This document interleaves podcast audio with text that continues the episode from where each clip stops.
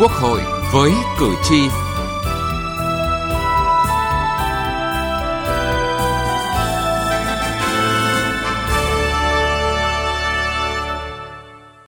Thưa quý vị và các bạn, gói hỗ trợ phục hồi và phát triển kinh tế xã hội có quy mô lớn nhất từ trước đến nay, lên tới gần 350.000 tỷ đồng, đã được chính phủ trình Quốc hội trong kỳ họp bất thường lần thứ nhất. Gói hỗ trợ bao phủ toàn diện từ cải cách thể chế đến phòng chống dịch bệnh, tài khóa, tiền tệ, an sinh xã hội.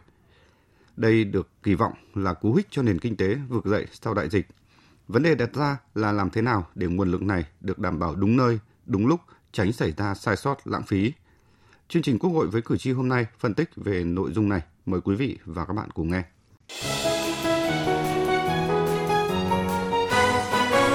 Cử tri lên tiếng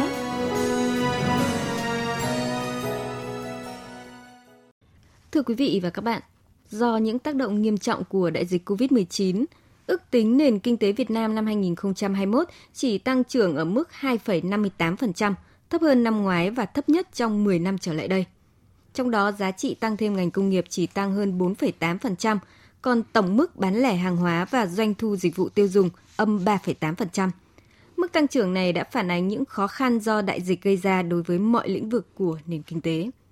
Nhằm phục hồi và phát triển kinh tế xã hội, chính phủ đã đề xuất gói hỗ trợ phục hồi và phát triển kinh tế gần 350.000 tỷ đồng, trong đó xác định khung những vấn đề trọng tâm cần tập trung giải quyết, bao gồm 5 nhóm nhiệm vụ giải pháp chủ yếu với quy mô thực hiện dự kiến trong 2 năm 2022 và 2023 như sau.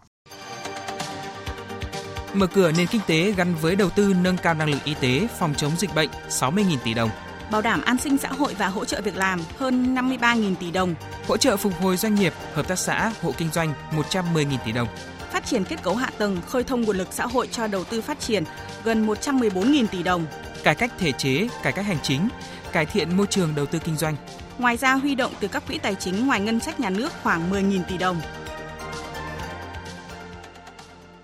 Thưa quý vị, chính sách tài khóa tiền tệ để hỗ trợ chương trình phục hồi và phát triển kinh tế xã hội nhận được sự quan tâm của cả người dân, cộng đồng doanh nghiệp và các chuyên gia kinh tế tài chính. Đánh giá về quy mô cũng như là kế hoạch của chính phủ về chương trình phục hồi và phát triển kinh tế xã hội chính Quốc hội.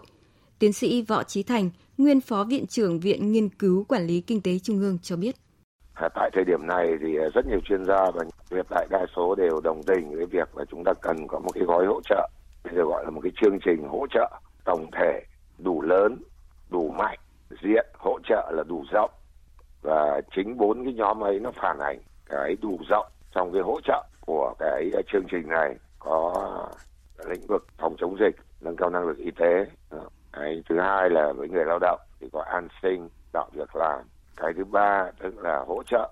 lĩnh vực kinh doanh thì bao gồm doanh nghiệp, hợp tác xã, hộ gia đình. Và cái thứ tư tức là tạo dựng nguồn lực và đặc biệt là nhấn vào cái à, phát triển hạ tầng. Thì đấy là nó đủ rộng. Thế nhưng mà bên cạnh đấy thì nó có cái à, trọng tâm trọng điểm. Nó không chỉ liên quan đến cái việc là mình vượt khó, phục hồi,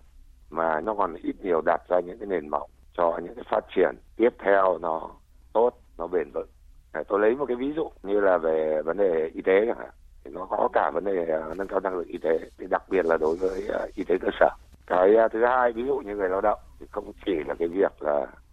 đảm bảo cái an sinh trước mắt, ví dụ thu nhập, mà còn là thu hút cái người lao động quay trở lại hỗ trợ doanh nghiệp.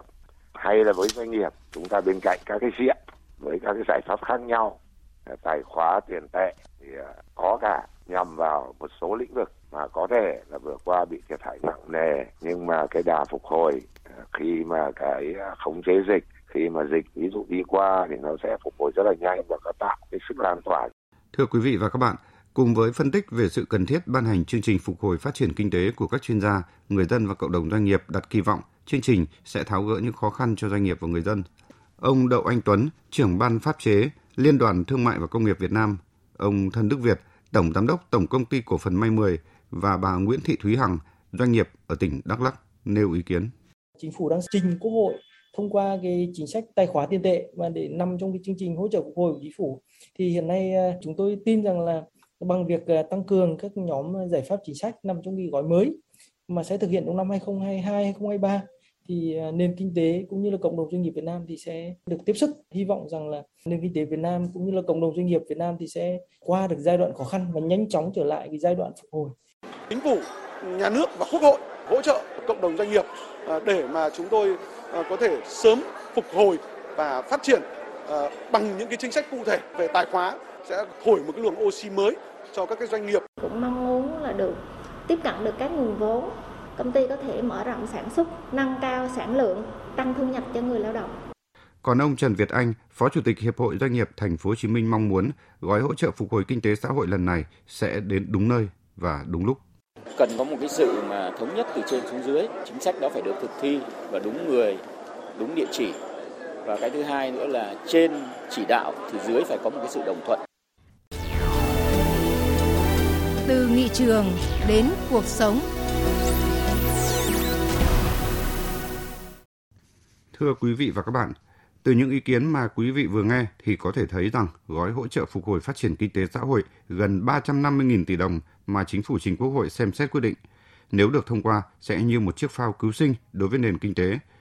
Những chính sách có thể sẽ có rủi ro, có thể tăng bội chi, nợ công trong ngắn hạn. Nhưng tầm nhìn xa hơn sau 2 năm khi nền kinh tế đã dần phục hồi thì sẽ có các biện pháp thiết lập lại kỷ luật tài khóa. Vấn đề lúc này là triển khai sao cho trúng đích, hiệu quả đảm bảo an toàn tài chính quốc gia và cần giám sát chặt chẽ để chống tiêu cực. Đây cũng là nội dung nhận được quan tâm góp ý của các đại biểu Quốc hội tại kỳ họp bất thường lần thứ nhất. Khẳng định việc đưa ra gói hỗ trợ trong thời điểm hiện nay là thích hợp, phù hợp với khả năng hấp thụ của nền kinh tế, với khả năng chịu đựng của hệ thống tài khóa và tiền tệ. Đại biểu Phan Đức Hiếu, đoàn đại biểu Quốc hội tỉnh Thái Bình cho rằng, vấn đề là làm thế nào để thực hiện cho tốt cái vấn đề của chúng ta hiện nay là làm sao cái gói hỗ trợ này nó phải đảm bảo cái hiệu quả và đảm bảo được cái năng lực hấp thu đủ bởi nếu chúng ta không đạt được cái mục tiêu đó thì rõ ràng là nó có rất nhiều những cái rủi ro mà chúng ta phải đối mặt tôi cho rằng là cái yếu tố then chốt ngoài cái việc mức độ là quy mô thì tính hiệu quả khi tổ chức triển khai chương trình và phù hợp với cái năng lực hấp thụ của chương trình nếu như chương trình càng hiệu quả thì nó sẽ càng giảm bớt tất cả những cái cái rủi ro cả về lạm phát cả về rủi ro vĩ mô. Còn theo đại biểu Nguyễn Thị Phú Hà, đoàn đại biểu Quốc hội tỉnh Hòa Bình, điều quan trọng nhất của gói hỗ trợ phục hồi kinh tế là đúng đối tượng, trúng tiêu chí. Quy mô của gói hỗ trợ lớn nhỏ thì nó lại không phải là quan trọng nhất, mà quan trọng làm sao là phải cho trúng đối tượng nghĩa là mình đưa vào để mình đưa một đồng vào, nhưng sau đó thì mình sẽ hỗ trợ được người dân doanh nghiệp và quay lại là mình sẽ lại được cái mức độ là cao hơn. Thì chúng ta có thể giảm thuế cái thời gian này, có thể là ảnh hưởng một số đến ngành thu, nguồn thu ngân sách. Nhưng mà trong tương lai thì nhờ cái việc mà giảm thuế thì kích thích tiêu dùng, thì kích thích tiêu dùng thì quay lại là kích thích sản xuất kinh doanh. Thì từ sản xuất kinh doanh thì quay lại nguồn thu của chúng ta nó sẽ bền vững hơn. Tôi thấy là quan trọng nhất là phải lựa chọn về cái đối tượng và cái tiêu chí để xác định được cái nội dung nào mà để thực sự là cho cái việc mà phục hồi kinh tế bền vững nhất. Điều mà nhiều đại biểu băn khoăn khi gói hỗ trợ gần 350.000 tỷ được Quốc hội bấm nút thông qua, đó là nguồn tiền sẽ bị đầu cơ, dễ dẫn đến lạm phát, nợ xấu. Nếu không có biện pháp kiểm soát tốt thì các gói hỗ trợ sẽ lệch hướng, hiệu quả hạn chế, thậm chí có thể gây ra đảo lộn kinh tế vĩ mô. Đại biểu Nguyễn Hải Nam, đoàn đại biểu Quốc hội tỉnh Thừa Thiên Huế nêu ví dụ. Mỹ, châu Âu, đặc biệt là Anh thì đã xảy ra là lạm phát khi mà gói hỗ trợ đưa ra. Thì chúng ta cần phải có cái gói hỗ trợ vào đúng đối tượng là tránh được cái dòng vốn vào được những cái mảng mà đầu cơ đấy, trục lợi. Thế thì làm sao để đi thực chất vào trong sản xuất kinh doanh? Thì cái này uh, nhiều cuộc hội thảo của các chuyên gia thấy rằng là tập trung mạnh vào tạo việc làm và an sinh xã hội. Và trong đó cũng chỉ rõ ra rằng là một trong những cái chìa khóa đó là cái đẩy mạnh cái đầu tư công và tháo gỡ các nút thắt về cải cách hành chính và thể chế để làm sao tạo được việc làm cũng như là ờ, phục hồi được kinh tế cũng như là ờ, phát triển ờ, kinh tế về lâu dài và đặc biệt xuyên suốt là vẫn phải tránh hai cái rủi ro đó là cái rủi ro về lạm phát cũng như là cái rủi ro về nợ xấu. Để kiểm soát lạm phát, an toàn các chỉ số nợ công, các số liệu thống kê, thời gian triển khai cũng như đối tượng thụ hưởng theo đại biểu Hoàng Văn Cường, đoàn đại biểu Quốc hội thành phố Hà Nội, cần thống nhất quan điểm giới hạn của chính sách. Có nghĩa là phạm vi chính sách, các nguồn lực chỉ giới hạn thực hiện trong 2 năm. Mục tiêu là hỗ trợ cho phục hồi kinh tế sau đại dịch, thì hoạt động nào bị ảnh hưởng của đại dịch, làm đứt gãy, đình trệ, hoặc là những nút thắt cần phục hồi thì mới dùng gói này để hỗ trợ, không hỗ trợ giàn trải, tránh nguy cơ trùng lặp như gói hỗ trợ giai đoạn trước đây, dẫn tới tình trạng trục lợi chính sách, hỗ trợ không đúng đối tượng. Đi kèm theo với cái việc trao đổi về cái gói hỗ trợ rất cần thiết là phải bàn làm thế nào để chúng ta tăng được cái sức hấp thụ của nền kinh tế. Tôi cho rằng ở đây sẽ phải đi vào hai hướng. Một hướng thứ nhất là phải có cái cơ chế chính sách để tháo gỡ những nút thắt để khi đấy những các cái nguồn ngân sách đưa vào đầu tư công nó sẽ đưa thẳng đến các cái khu vực cần đầu tư. Thứ hai là phải tăng cái khả năng để doanh nghiệp sản xuất kinh doanh tiếp cận được với các cái nguồn vốn tín dụng. Nhưng những nguồn vốn này lại phải có cái kiểm soát cái dòng tiền để tránh cái tình trạng cái dòng tiền đó à, lợi dụng chính sách để không chảy vào sản xuất mà có thể lại quay vòng để hưởng cái tranh lệch lãi suất. Chủ tịch Quốc hội Vương Đình Huệ cho biết, gói chính sách tài khóa tiền tệ lần này là gói chính sách bổ sung ngoài khung khổ các kế hoạch trung hạn 5 năm mà Quốc hội đã quyết định và ngoài các chính sách đã quyết định trong năm 2020-2021. Do đó, các chính sách nếu không đúng và trúng để xảy ra lãng phí là có lỗi với nhân dân. Đúng là cái gói phụ thêm cho nên mà không trúng ấy, không đúng ấy, mà lãng phí nữa thì có lỗi với, với sự phát triển của đất nước với nhân dân. Vì suy cho cùng toàn là tuyên thế và dân cả. Huy động thì đã khó rồi nhưng mà lại phân bổ cho nó đúng và cho nó trúng. Sử dụng thì phải cho nó hiệu quả và mang tính khả thi nó cao. Thời gian nó có 2 năm mà. Chứ nếu mà để đến ờ, năm thứ ba, thứ tư nữa thì chẳng còn gọi gì là gói khẩn cấp nữa. Thì ờ, về cơ bản là các cái gói là tương đối nó phù hợp với nhau. Quy mô thì đủ lớn thì rồi phải làm sao đó mà đưa vốn vào đâu mà nó giải ngân được ngay bây giờ là làm sao đó nó cân đối hơn nữa giữa cái lĩnh vực kinh tế và lĩnh vực xã hội rồi cái mong muốn nữa là vừa giải quyết vấn đề trước mắt nhưng vấn đề giải quyết căn cơ lâu dài cho nên nó phải phù hợp với cái định hướng tái cơ cấu nền kinh tế.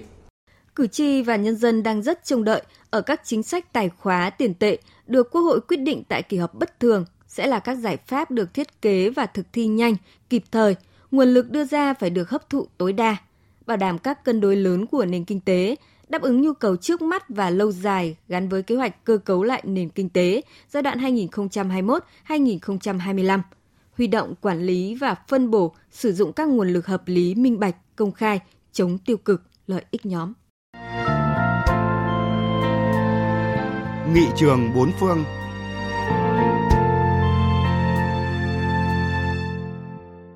Thưa quý vị và các bạn, để đối phó với đại dịch COVID-19, chính phủ nhiều nước ở châu Á cũng đã sử dụng chính sách tài khóa nghịch chu kỳ nhằm chống lại suy thoái kinh tế, an sinh xã hội, tạo việc làm cho người dân. Tiết mục nghị trường bốn phương hôm nay chúng tôi xin giới thiệu kinh nghiệm của một số nước trong lĩnh vực này. Đối tượng trọng tâm của các gói hỗ trợ được các nước ưu tiên tập trung cho hỗ trợ hệ thống y tế, bảo đảm an sinh xã hội, hỗ trợ thu nhập cho người lao động, hỗ trợ doanh nghiệp duy trì hoạt động và phục hồi, tăng đầu tư công, xây dựng các chương trình kích cầu tiêu dùng và du lịch nội địa. Trong đó các khoản chi dành cho lĩnh vực y tế, sức khỏe và hỗ trợ thu nhập chiếm tỷ trọng lớn trong tổng giá trị của gói kích thích tài khóa. Hầu hết các nước đều tăng cường chi ngân sách hỗ trợ kết hợp miễn, giảm, hoãn, gia hạn nộp thuế phí các loại. Nhiều nước cũng có hỗ trợ gián tiếp thông qua các biện pháp hỗ trợ lãi vay, thanh khoản, bảo lãnh. Các nước đều có sự phối hợp chặt chẽ giữa chính sách tài khóa và tiền tệ trong ứng phó với những tác động bất lợi từ đại dịch COVID-19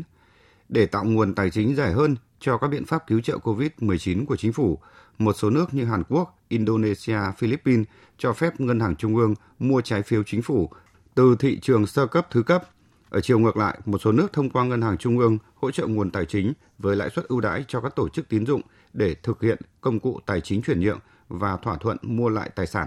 Sự phối hợp chính sách còn được thể hiện rõ nét hơn trong việc hỗ trợ khu vực doanh nghiệp tiếp cận dòng vốn tín dụng thông qua cơ chế bảo lãnh của chính phủ như ở các nước Trung Quốc, Hàn Quốc, Singapore. Thưa quý vị, kinh nghiệm thực hiện chính sách tài khóa của các nước ứng phó với tác động của đại dịch COVID-19 đã kết thúc chương trình Quốc hội với cử tri hôm nay. Chương trình do biên tập viên Thu Thảo biên soạn. Cảm ơn quý vị và các bạn đã quan tâm theo dõi.